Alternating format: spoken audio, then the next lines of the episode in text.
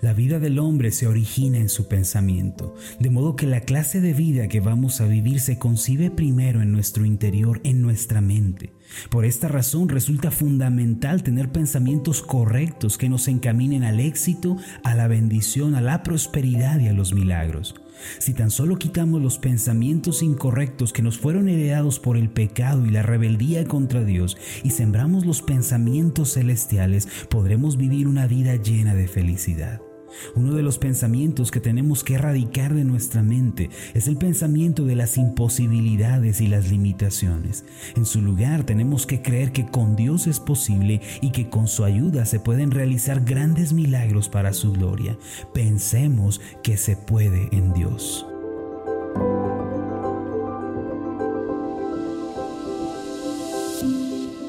Estás escuchando Meditaciones Ascender con el pastor Marlon Corona.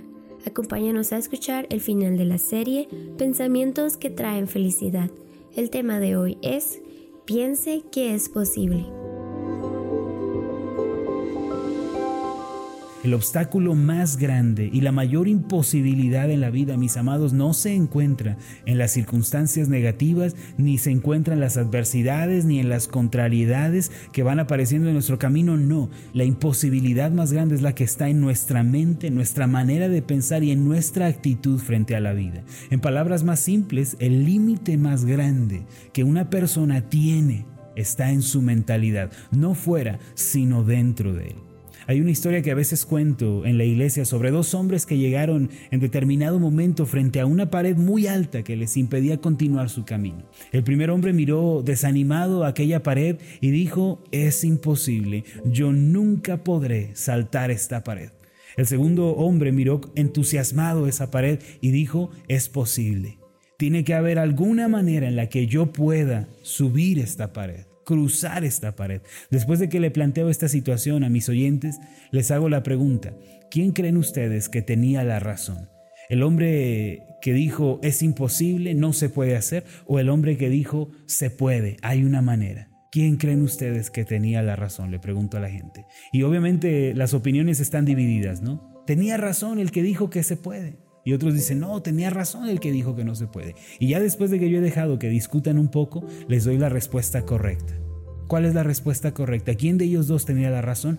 Ambos. Los dos tenían la razón. ¿Por qué? Porque la vida se les va a presentar en la manera en la que ellos piensan. De modo que la persona que dice que no se puede hacer, entonces nunca podrá subir esa pared.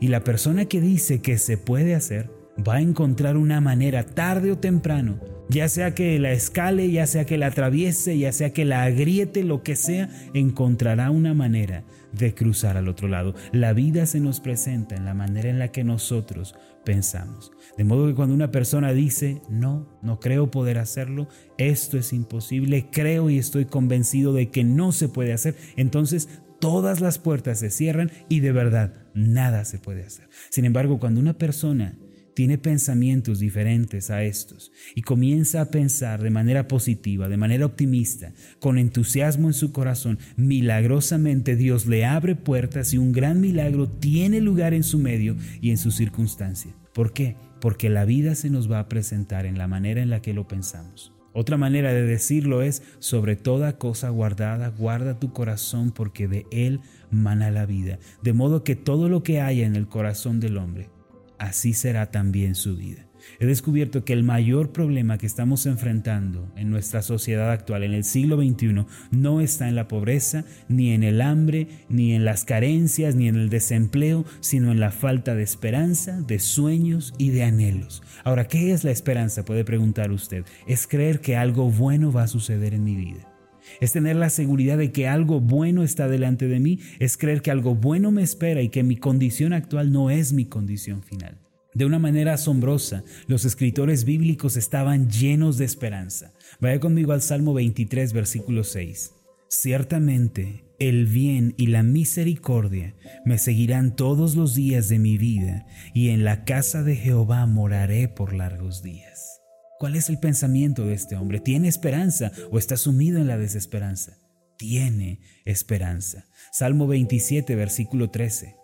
Dice de esta forma, hubiera yo desmayado si no creyese que veré la bondad de Jehová en la tierra de los vivientes. Ya me hubiera deprimido, ya me hubiera desesperado, dice el salmista, si no tuviera la firme certeza, la firme convicción de que veré la bondad de Dios en esta tierra. Él no está esperando morirse para disfrutar de las bendiciones de Dios. No está esperando ir al cielo para empezar a disfrutar de la gracia de Dios. Él dice en la tierra de los vivos, en la tierra en la que estoy viviendo, allí veré la bondad de Jehová.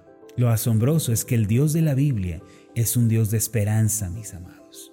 No un Dios de desesperanza, no un Dios de desaliento, no un Dios que nos impide soñar, sino un Dios de esperanza. En Romanos capítulo 15, versículo 13, declara lo siguiente.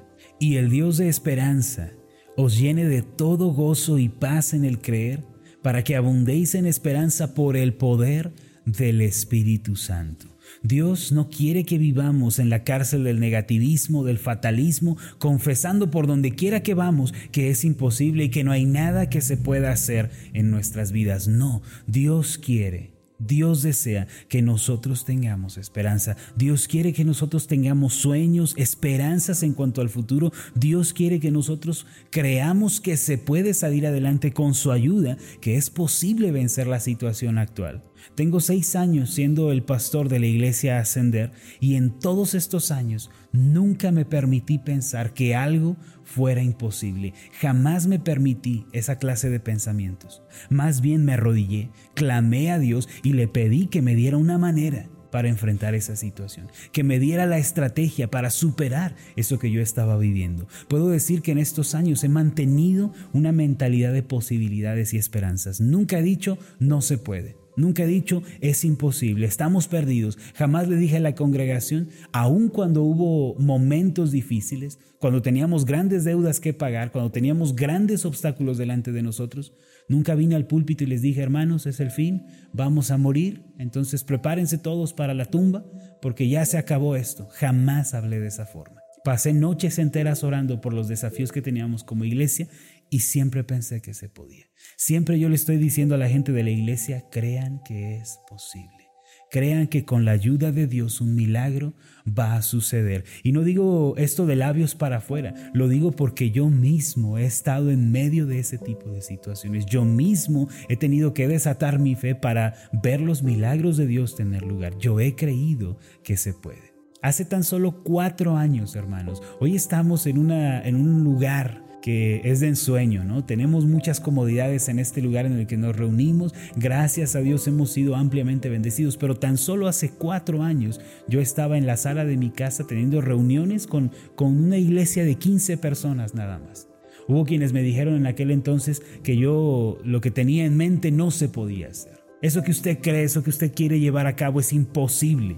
Pero cuando usted dice que algo no se puede hacer, entonces sencillamente no se puede hacer. En Segundo de Reyes, capítulo 4, encontramos la historia de una viuda que tenía muchas deudas. Ella vino ante el profeta Eliseo y le pidió su ayuda. Ella estaba en medio de grandes deudas al punto de que su acreedor había venido y se había cobrado y le había tomado a dos de sus hijos como pago. Y esta era la desesperación de, esta mujer. Y entonces Eliseo le dijo en Segundo de Reyes capítulo 4 versículo 2, declárame qué tienes en casa. ¿Qué es lo que tú tienes, mujer? Y ella dijo, tu sierva ninguna cosa tiene en casa, sino una vasija de aceite. Lo único que tengo es una pequeña vasija con aceite. Desde luego, Eliseo no le dio el dinero para pagar.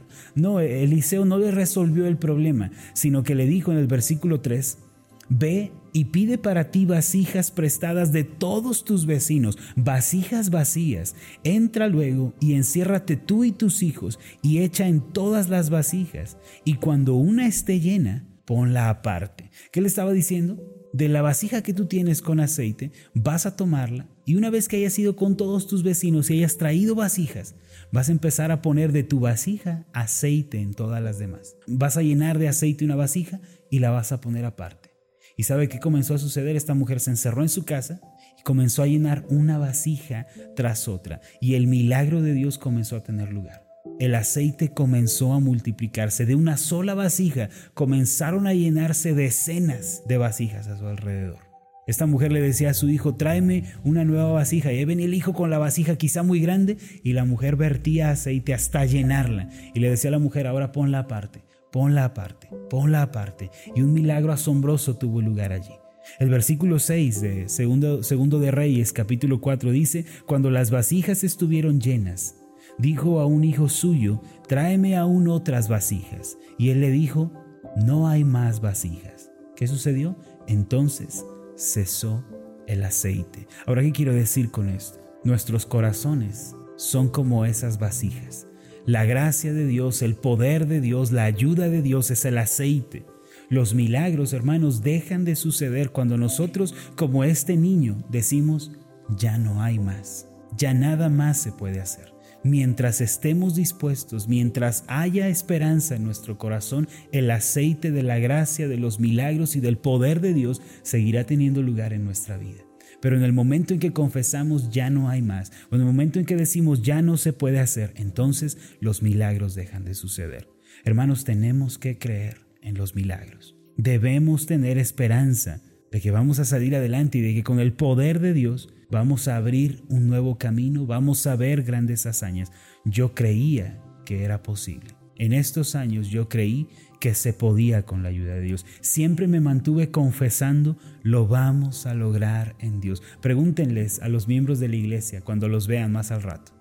Siempre le estaba diciendo a la gente, no hay una razón para pensar que estamos solos. Dios está con nosotros. Un milagro va a suceder. Hermano, traiga su vasija delante de Dios. Tráigala delante de Él. Dios la va a llenar con la abundancia de su poder y de su gracia y grandes milagros van a suceder. El problema es que nosotros digamos, no se puede, es imposible. Nada bueno va a suceder en mi vida. Traiga la vasija de su corazón, póngala delante de Dios. Y entonces el Señor comenzará a llenar esa vasija. Yo vi milagros en estos últimos años. Dios me ayudó a pagar grandes deudas. Crea después de orar. Piense que se puede.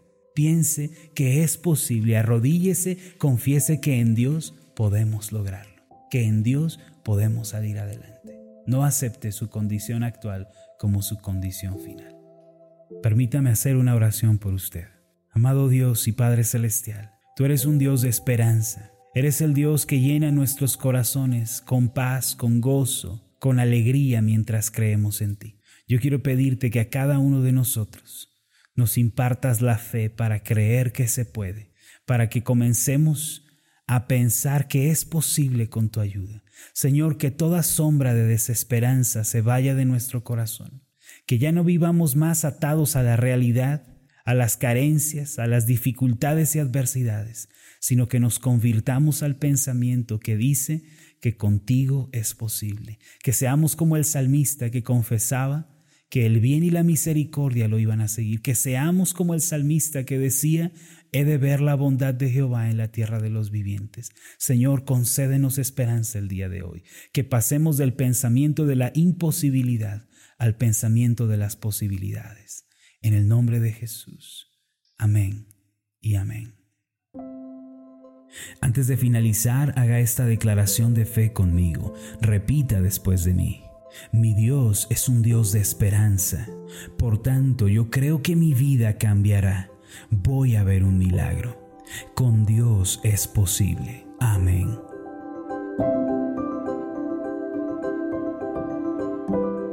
¿Qué tal? Mi nombre es Marlon Corona, soy el pastor de la iglesia Ascender en la ciudad de Zapopan, Jalisco, en México. Le agradezco mucho por haberme seguido con esta meditación. Mi oración siempre es que usted sea prosperado en todas las cosas y goce de una buena salud así como prospera en su alma.